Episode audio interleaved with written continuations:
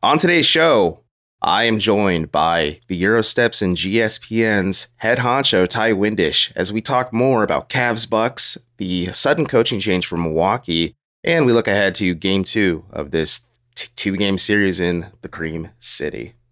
You are Locked On Cavs, your daily Cleveland Cavaliers podcast.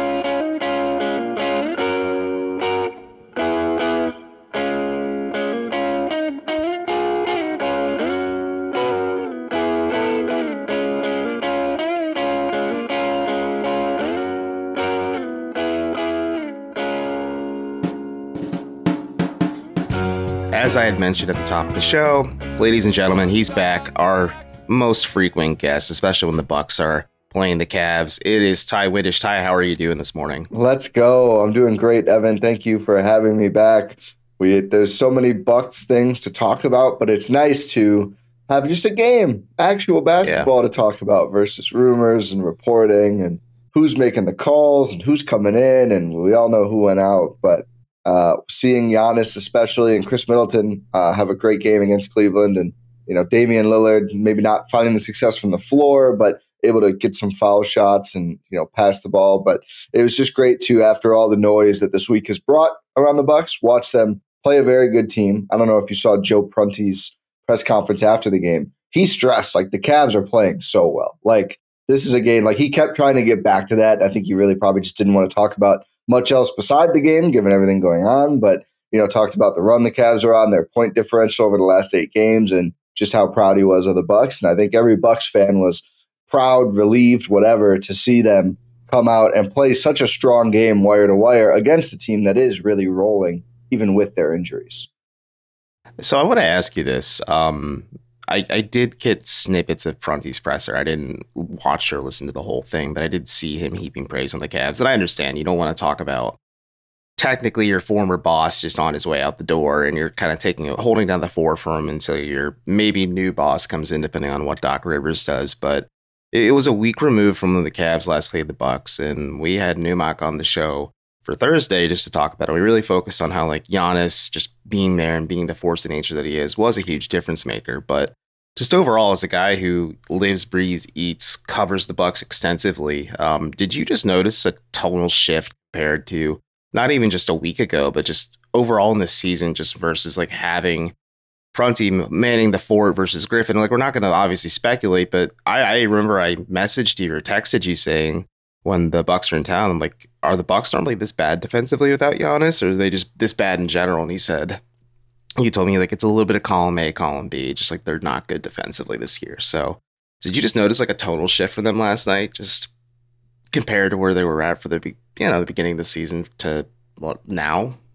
Yeah, it did seem like. I mean, of course, you know we weren't going to see like a full schematic change. I I think it seems like they were closer to the rim a lot defensively, which is one thing that Eric Nehm of the Athletic, who does great Bucks coverage, pointed out. Like you know, the things that they've not been good at are being too aggressive for offensive rebounds and not getting back in transition, which has really been something that has, um, you know, just undone the Bucks all all all season, and they outscored the Cavs twenty to fourteen on fast break points, which is what kind of a shows you that like okay they didn't they didn't get gouged in transition at least not more than they got.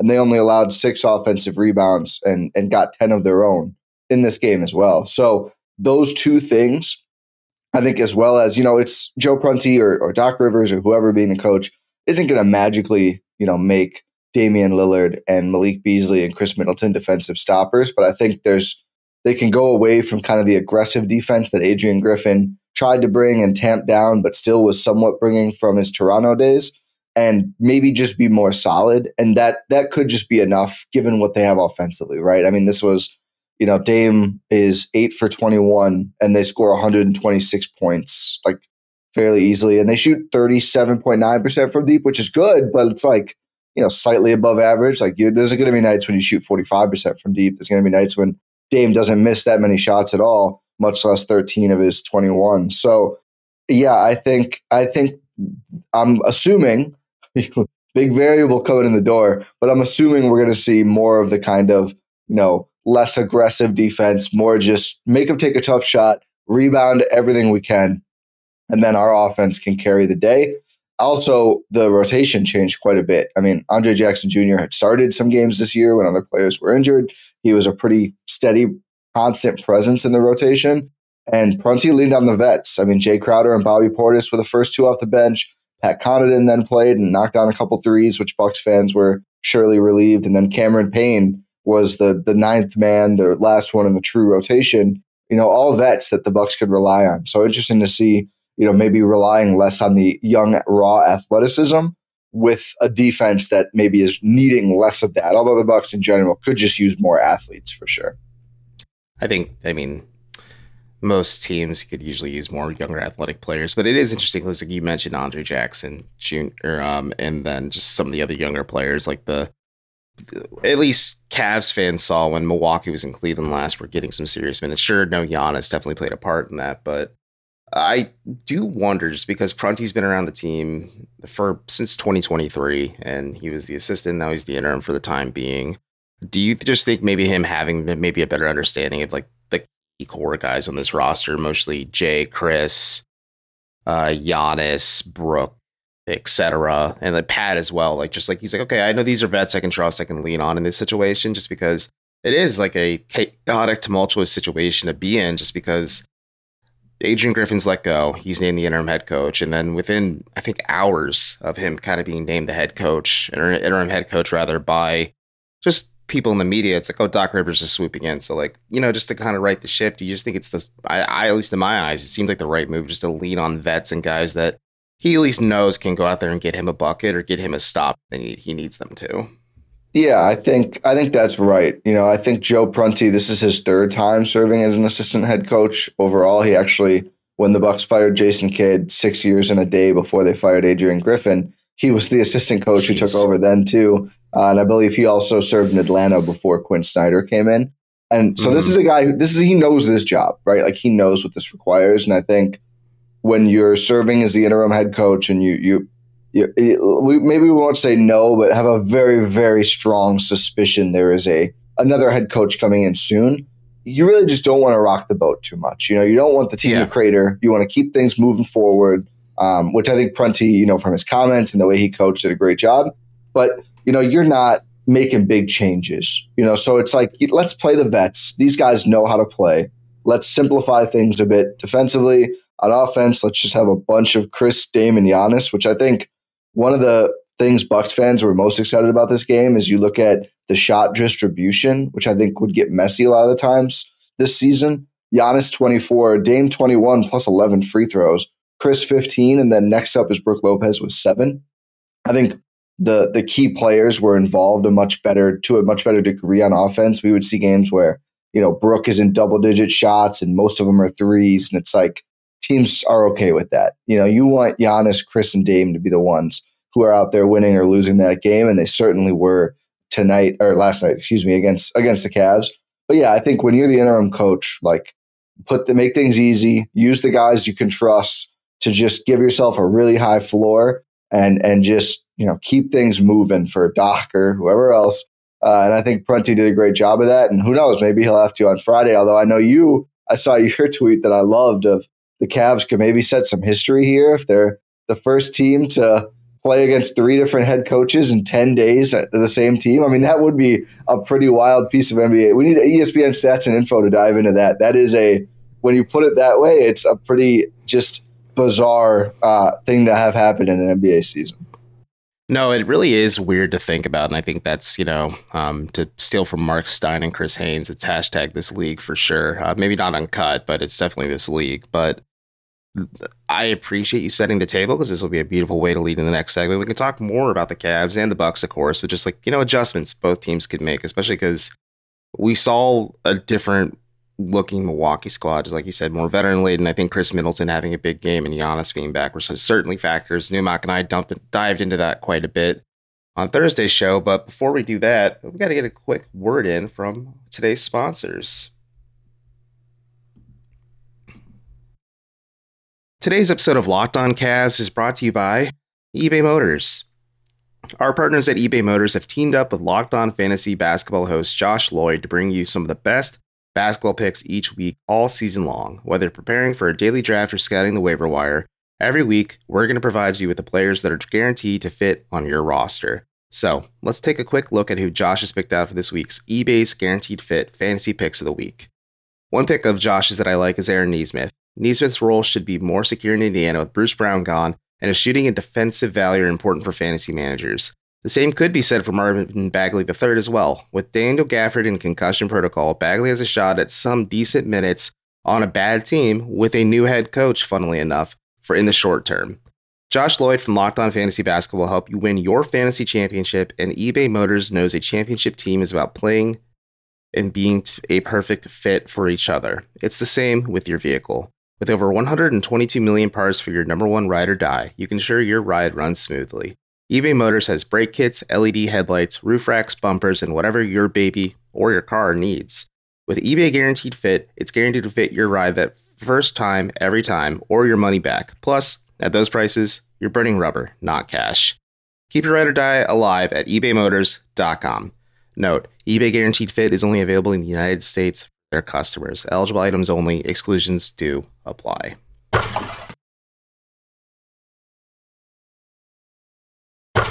So I know everyone who's listening that was a talked quite a bit about the Bucks, but there's a lot to unpack that team because I thought we saw a lot of changes from the first time these two teams clashed to when we saw them in Milwaukee Wednesday night. But looking at a Friday tie, I think for Cleveland's side of things, obviously if Giannis plays, they don't have like a bona fide help defender to help Jarrett Allen. He's kind of on an island a little bit. And I talked with Newmark about this a bit, but it was impressive that Allen didn't rack up a single foul in this game, despite the constant rim pressure Giannis was throwing at them. But I do wonder if this is one of those scenarios where you are undermanned if you're Cleveland and you kind of focus on the role players on Milwaukee's team. Like you talked about the shot distribution. I think Isaac Okoro did a pretty, I mean, at least have forced a lot of Damian Lillard attempts. He got Dame on quite a few, or he made, he bid on a few attempts on Dame and got Dame to the line a few times. But, you know, 8 of 20, I think you're going to take, like, making Dame work for those points is something you'll take if you're Isaac Okoro or the Cavs. I think Giannis, like, that's just hard to stop no matter what because he is one of the best players in the world.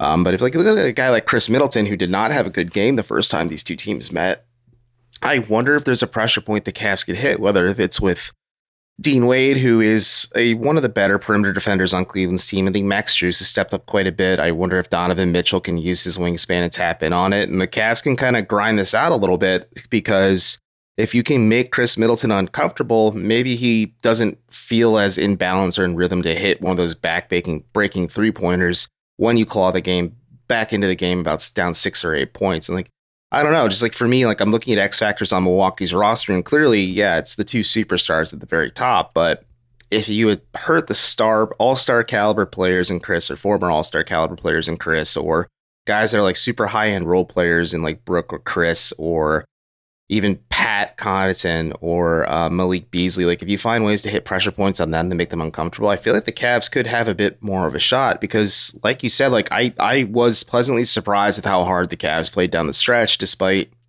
kind of feeling everything was going against them to start this game. Yeah, I think uh, you know the Cavs only turned the Bucks over 11 times versus 12 for Cleveland. I think that's been an area that Milwaukee has struggled with at points throughout the season. And given that they are an older, slower team, running in transition is something that they they struggle to do. And I, again, I think probably post Adrian Griffin now they'll they'll be getting back a little bit better. But still, mm-hmm. I, I, think you know a lot of ball turnover. There's only going to be so much they can do, especially because Giannis is usually over by the rim, and you know if it's not the playoffs or the finals, we don't always see the the chase down blocks, which is fine by me. You know, Giannis don't don't uh, empty the tank in in late January, but yeah, mm-hmm. I think you're. But to your point on Khris and Dame, I think the difficult thing with that is, I think you definitely have to jump on the Khris. I call it Chris and friends minutes uh, if you're an opposing team. So because Dame plays whole first quarters, which is his comfort zone and helps you know get him in a rhythm for the game, it's pretty much impossible, I think, to stagger Giannis and Dame entirely. So they usually have Chris out there with maybe a couple other starters and some bench players at times in the second quarter and then sometimes in the early fourth quarter. I think those winning those lineups is just really important because I think then if the Bucks, even if Khris just treads water with those groups, then you got Giannis and Dame coming back, and, and that's you know treading water is just fine. So I think those are crucial lineups. the hard part about focusing more on Khris or Dame is the Bucks, you know, for all of their schematic uh, and coaching warts, they probably because they've been doing this for a long time with Khris, they're really good at setting Giannis up one pass away from those guys. So, you know, finding the right balance of like, okay, we want Khris covered up, but you know, if Dean Wade isn't going to go help on Giannis and they're, they're going to set up the floor, so okay, then it's a one on one again with Jarrett Allen, who I think is just plays tremendous ball against the Bucks. I think that maintained. I mean, I think obviously uh, the Giannis assignment was was not going well for him, but you know, news it doesn't really go well for anyone. I mean, that's that's where Giannis yeah. is at. I mean, there's very, very, very few players in the league who can guard him credibly one on one at all. Um, but offensively, you look at Allen had another great game where he was able to score on Brook Lopez with pretty much ease, which I think is beyond impressive. Not picking up fouls is just crucial for. I mean, you know this, of course, a team that loses Tristan Thompson, plus they already without Evan Mobley and, and Darius Garland, like they need him to play a lot. You know, no disrespect to Damian Jones, but I think he played pretty well, all things considered, but came from just not playing at all to now being the, the backup big. So um, I think the Cavs really need to take advantage of the non Giannis and Dame minutes. And then it's just going to be tough with kind of a smaller roster without Mobley out there. I think it's going to be hard to keep Giannis out as long as Khris and Dame are having any success scoring the ball, which we saw Khris certainly was. Dame got it done. But that's the thing about the Bucks. I mean, if both of those guys are rolling, it really makes life easy for Giannis.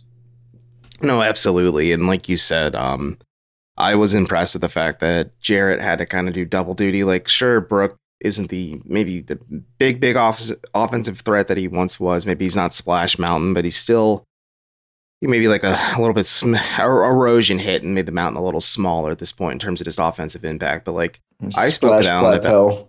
There we Splash go. Splash toe. Uh, splash toe. I like that, even though that could be a medical. Sounds like a gross medical condition at the same time. But um, um, I was talking with Allen about this uh, leading into last Wednesday's game when they were in Cleveland, and I said like because it was assumed at that point Giannis was going to play because he wasn't even on the injury report. Then he was suddenly ruled out with that right shoulder contusion. Um, I just said like, oh, there's a challenge with defending stretchier bigs like Brook because like that opens up the lane for Giannis. Obviously, if he's if Brook's able to pull you out of the paint, I said like, what kind of challenge is that? And he's like, oh yeah, it's really hard. He's like, you have to like either be comfortable defending in space and isolation against a guy who can pull you out like that. And he's like, I enjoy those challenges, but he's just like, then having to recover and then like try and help against Giannis is even harder because he's like he's so physical and so strong and so unrelenting and just how he attacks you that there's just possessions or moments where you just want to say, you know what, screw it. I'm I'm tired of dealing with this guy. Like I want to rake down on him and just, you know,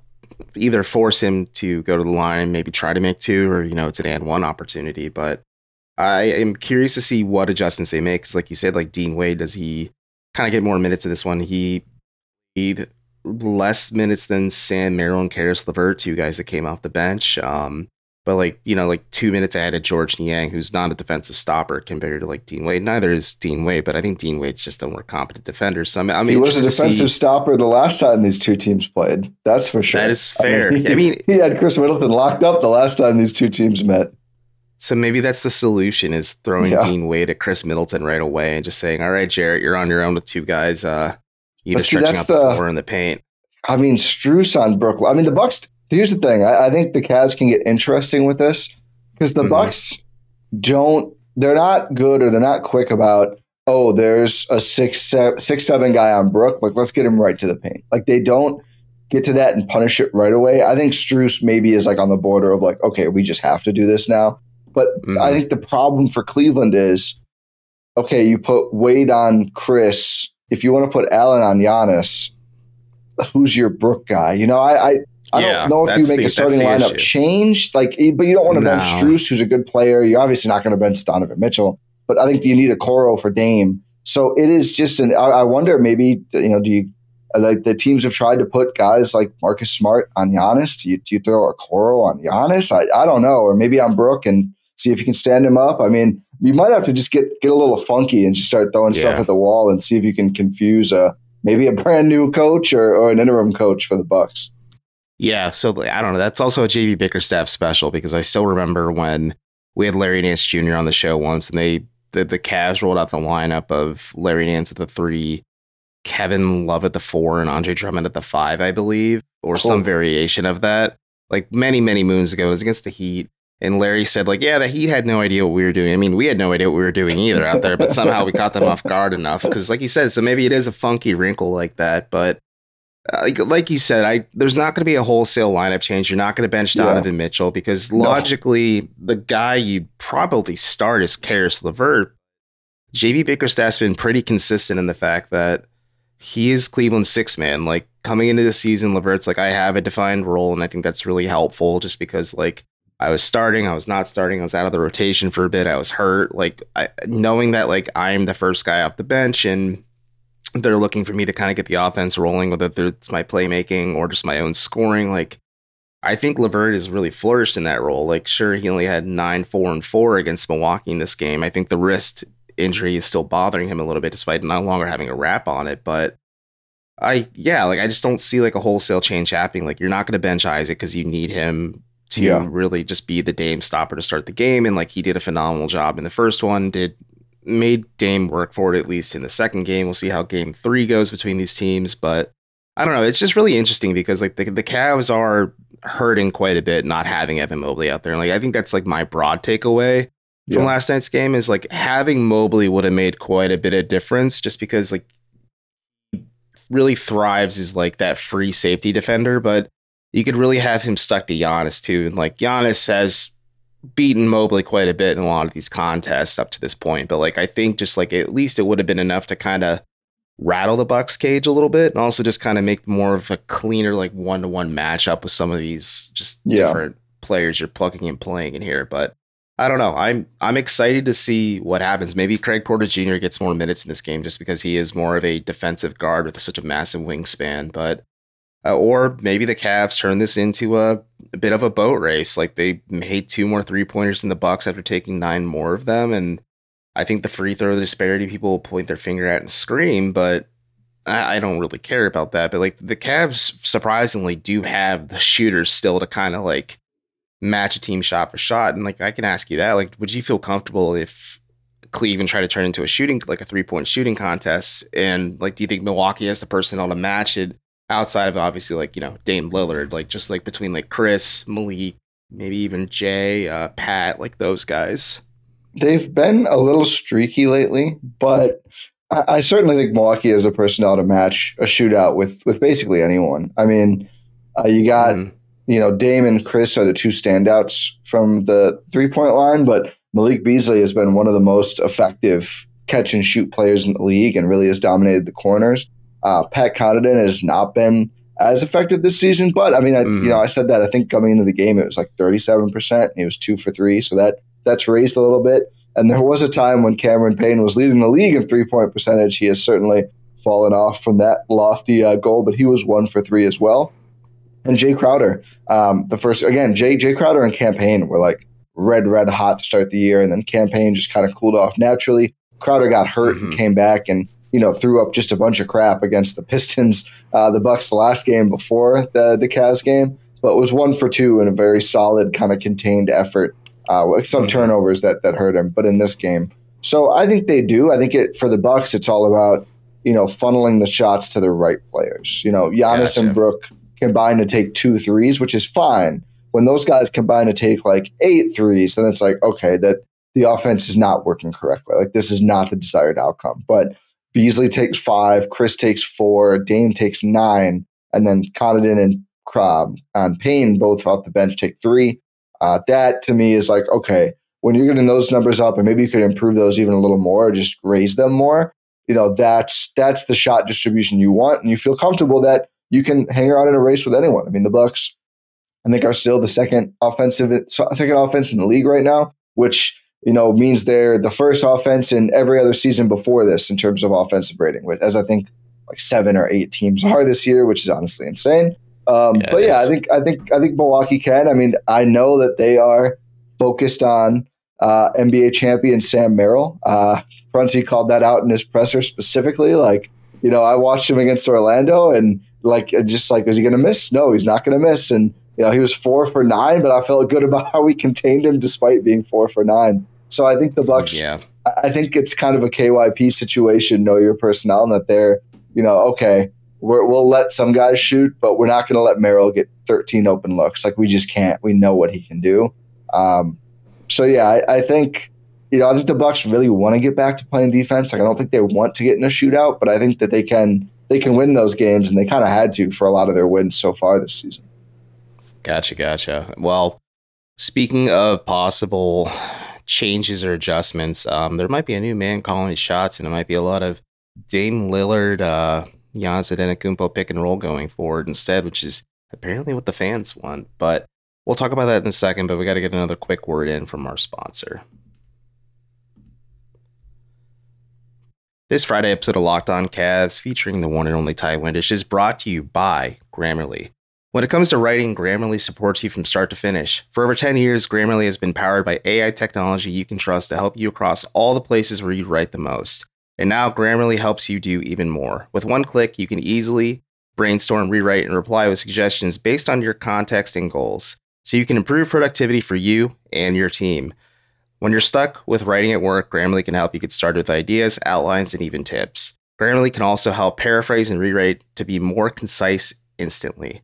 But my favorite feature is that Grammarly can help you summarize your emails and provide suggestions on how to reply in two seconds so that every work email you get will actually be well. Best of all, Grammarly is free. So start being more productive at work and get Grammarly today. Just go to grammarly.com forward slash podcast to download it for free today. That's G R A M M A R L Y dot com forward slash podcast.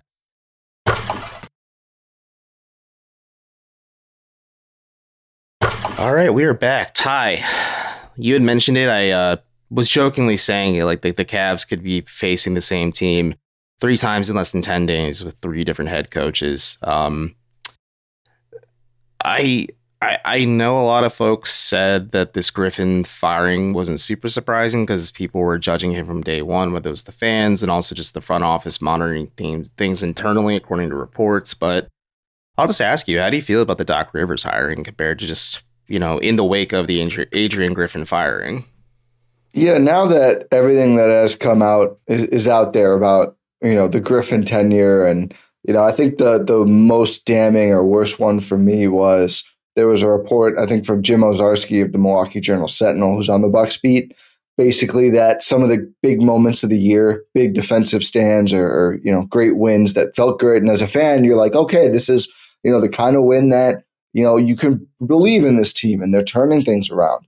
Some of their best defensive moments of the season were players kind of just like freelancing or deciding to run what they wanted versus what was actually called. And when you read something like that, it's like, okay, you know what? That's a yikes. This had to happen. Like something like you've, you've lost the team, and you, in any sport, you know, if you're a coach and you lose the team and they're just not even listening to you and they're tuning you out in year one, it's just hard to go forward from there. So, you know, is is any fan of the Bucks or you know most NBA fans excited to hear that Doc Rivers is going to be your your head coach? Probably not, given the track record since 2008 with the Celtics of you know having pretty loaded teams and you know either blowing a 3 3 1 3 0 lead or not blowing a 3 0 lead but blowing a 3 1 lead or 2 1 2 0 whatever it may be um, you know, everyone knows the track record. Everyone's seen the graphics. I mean, certainly this is a, a coach who has not escaped criticism. And beyond just like, you know, I don't like doing that kind of narrative stuff just because mm-hmm. you know the players are the ones out there playing. Like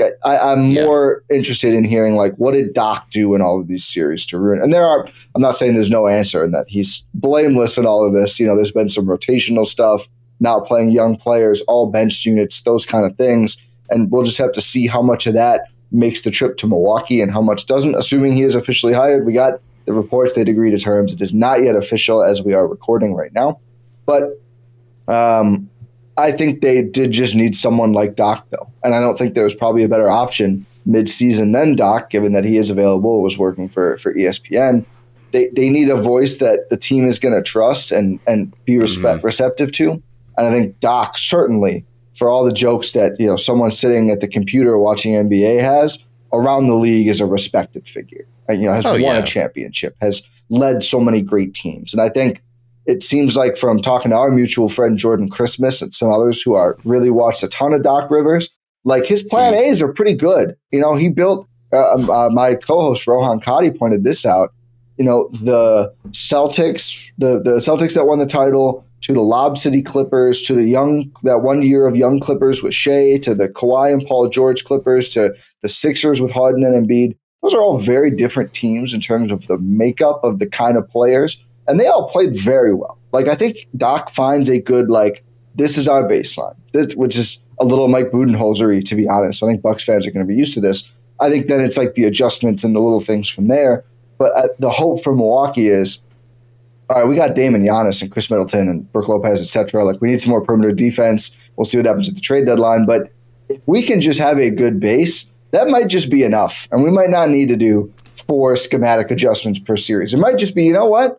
You can't stop Dame and Giannis enough time. So that that's the series. Yeah. I think that's the hope and just, you know, getting more level, getting to a respectable place coaching wise could be enough. And, you know, if like a team like the Sixers or Celtics lost a series to Doc Rivers, would be even funnier. So those are the upsides for the Bucks.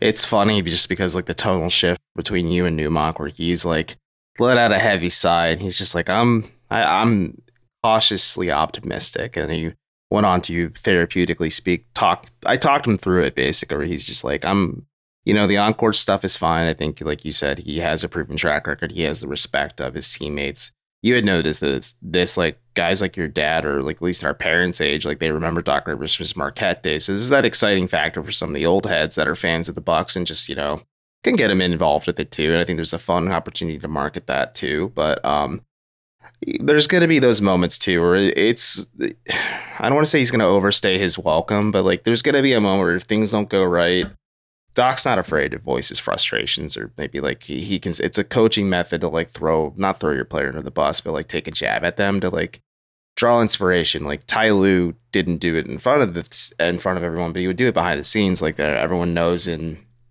Game Seven of the 2016 Finals at halftime, Ty Lue told LeBron he wasn't good enough out there and he wasn't playing like a champion. And it's one of my favorite stories and LeBron had to be held back because he wanted to fight Ty so badly. and then LeBron went out there out of spite to prove Ty wrong and won the championship for Cleveland. Like it's they're motivational tactics, even though like sometimes the optics aren't good if you lose after the fact. But yeah, I am curious to see what happens. I think it's helpful though, at least in Doc's case and in Milwaukee's case too, is reportedly he was in house as like a consultant for Griffin. So like he probably has some familiarity and relationship with some of the players and just, you know, front office and members of the coaching staff at least just kind of like have a temperature check on what was or wasn't working for them and also maybe has a better understanding of like what was frustrating the players. But like you said when the play just to go back to the griffin situation when the players were freelancing and wins like that's stuff the Cavs did when david blatt was coaching. Like lebron would tune him out entirely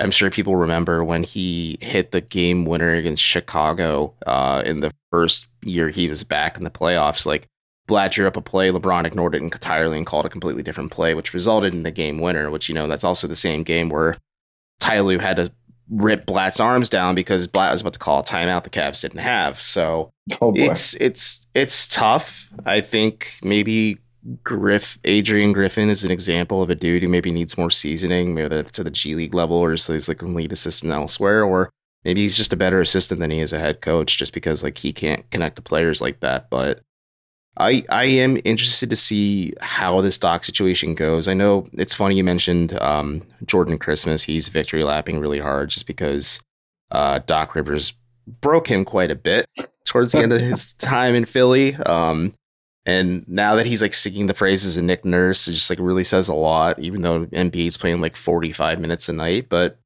neither here nor there. But um, yeah, it, it's I'm interested to see how the hire goes. I think it makes things a lot more competitive in the Central because you have Doc Rivers in the division. I think you like Rick Carlisle has been doing an awesome job with the Pacers. I still think it's really understated how well he's adjusted from how he operated in Dallas versus how he's working in Indiana now, and I think yeah. maybe not having Luka to butt heads with helps quite a bit. But like JB's coach is a really good coach. Like Monty Williams, you know, somewhere deep down uh, has the pedigree of a good coach, despite maybe the Pistons' record. And like the the Bulls are just a dis- just tragic because they're always hurt. But like Billy Donovan's a good coach too. Like this yeah. is a well coached division through and through, and like it does make it more fun, at least, just because when you look at the top between Indiana, Milwaukee, and Cleveland, like I think Milwaukee's going to win the division clearly, but like it does make it a lot more competitive. And I think you also know credit where credit's due.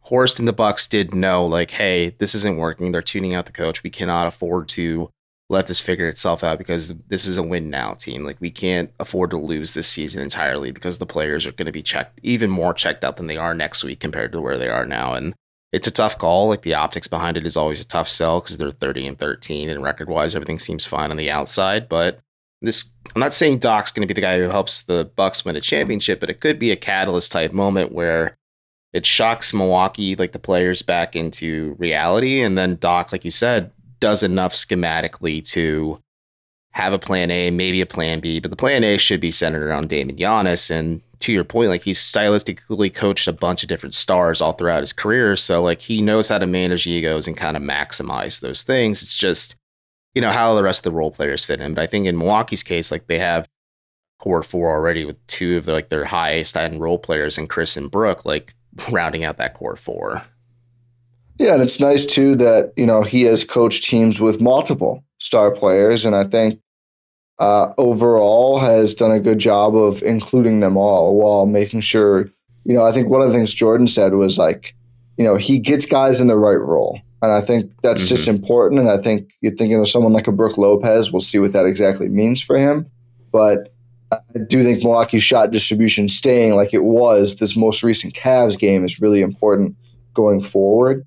Um, but yeah, I mean, for obviously, you know, uh, KG, Paul Pierce, and and Ray Allen, like plus Rondo. I mean, that's a that's a loaded team that was on the same page and went to two finals and won one. And you know, we can go through all the other players as well. So yeah, mm-hmm. I think you know, again, it's not like if they had hired Doc in the off season, I don't think people would have been as probably Bucks fans would be as maybe excited or relieved about it as they are now. But I mean, the truth is, like they they blew the hire. They they were wrong, and Adrian Griffin just clearly wasn't wasn't up to it, or, or wasn't the right fit, one or the other.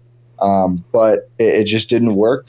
And I think when you the thing about Horst is he takes big swings, and when he misses, he recognizes it, and he doesn't take too long to adjust. I think we saw that here in the past with moves like DJ Augustin on the MLE was only around for a few months before he turned into PJ Tucker and the Bucks won a championship.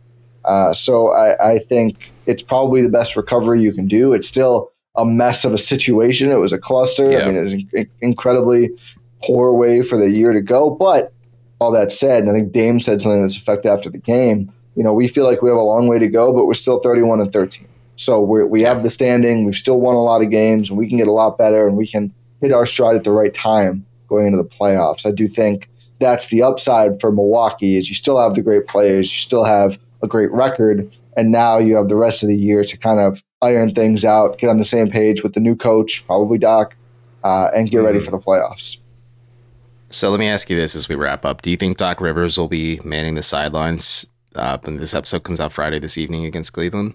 Yeah, yeah, I, I, would think so. I mean, we'll see. If he's not announced sometime Thursday, maybe not. But I mean, if the reports are true that they've agreed to terms, I really don't see what the point in waiting any longer is. I mean, you know, no disrespect to Joe Prunty. And although it would be hilarious if they waited a couple weeks and Joe Prunty coached the All Star team, and Doc Rivers might coach the All Star team because Mazzulla did it last year and that would be the second place team. The Sixers are close behind. Maybe they'll catch up and, you know, it'll be mm-hmm. Nick Nurse. But uh, I think it would be very funny if either of those guys did. Um, but yeah, I would I would imagine if if terms are agreed to, like just get it done and get him out there, and why waste time at this point? Okay, well, this will be a weird moment if he does not end up coaching, but I agree with someone you. else. yeah, it's or it's just no, but I mean, if he's not manning the sidelines Friday, it's just like I think at this point it's a foregone conclusion. I'm looking ahead yeah. at Milwaukee's schedule. They're against New Orleans Saturday night, then they have Sunday off to rest and recover. Maybe that's the opportunity they introduce Doc, and then he starts officially coaching the team on Monday against Denver. But we'll see.